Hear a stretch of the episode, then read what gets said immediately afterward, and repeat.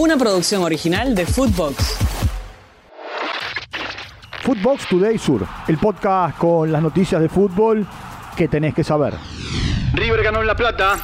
El millonario le ganó a Gimnasia 2 a 1 en el estadio Juan Carmelo Cerrillo. Cristian Tarragón abrió la cuenta para el tripero, Pablo Díaz y José Salomón Rondón sentenciaron el partido para el conjunto dirigido por Martín de Michel. River sigue primero en el grupo A. Gimnasia está a cuatro puntos por encima de la zona de descenso. Tiempo de escuchar a José Salomón Rondón, que hizo un golazo. Sí, la verdad que sí, un, golazo.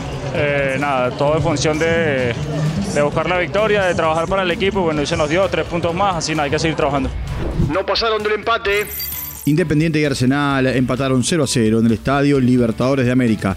El rojo es segundo en el grupo A, cuatro puntos de River, mientras que Arsenal está jugando sus últimos partidos esta temporada en Primera División. Tiempo de escuchar a Alejandro Medina, el arquero de Arsenal, después de la polémica con el paraguayo Cristian Baez. Cosas que quedan en el partido, le deseo lo mejor, ojalá siempre tenga que vestir esta camiseta, porque es una camiseta muy grande. Eh, y nada, jamás le desearía el mal a, un compañero y nada, queda, queda acá.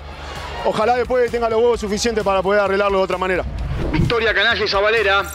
Rosario Central derrotó 3 a 1 a Argentinos Juniors en el gigante de Arroyito. Juan Cruz Comar, Ariel Cervera y Nacho Malcorra marcaron para el equipo que dirige Miguel Ángel Russo.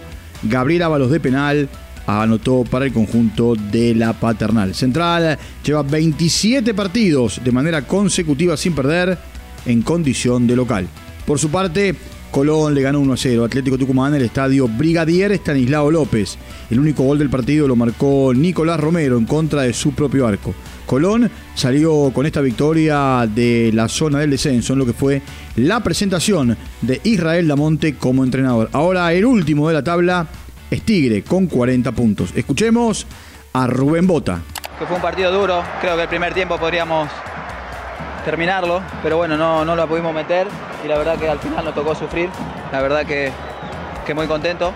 Primero también le quiero mandar saludos a Pipo, la victoria creo que, que también es de él. Yo creo que, que le debe haber dolido mucho irse, el, grupo lo quería mucho, pero bueno, esta victoria es para Pipo y para y que está pasando un momento muy difícil. Después creo que hoy demostramos que tenemos un equipo de hombres, porque hoy jugar, agarrar la pelota de la manera que lo hicimos en el momento que estamos no es fácil. La lepra de primera. Independiente Rivadavia de Mendoza le ganó 2 a 0 al Almirante Brown y ascendió a la primera división del fútbol argentino. El partido se jugó en el estadio Mario Alberto Kempes de la provincia de Córdoba. Tras los 90 minutos entraron a jugar el tiempo de alargue y en el minuto 115 Brian Sánchez marcó el primero y en el minuto 119 Victorio Ramis sentenció el encuentro. Almirante Brown, por ser perdedor, de esta final jugará ante Ferro en las semifinales por el segundo ascenso. Tiempo de escuchar al turquito Ezequiel Ham. Una felicidad enorme, eh, la verdad que son muchos sentimientos encontrados.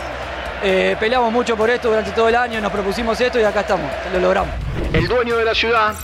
Por la fecha número 10 de la Premier League, Manchester City le ganó como visitante al Manchester United 3 a 0 con un doblete de Erling Haaland, que lleva 65 goles en 68 partidos con la camiseta del City. Julián jugó 86 minutos y Garnacho apenas 18.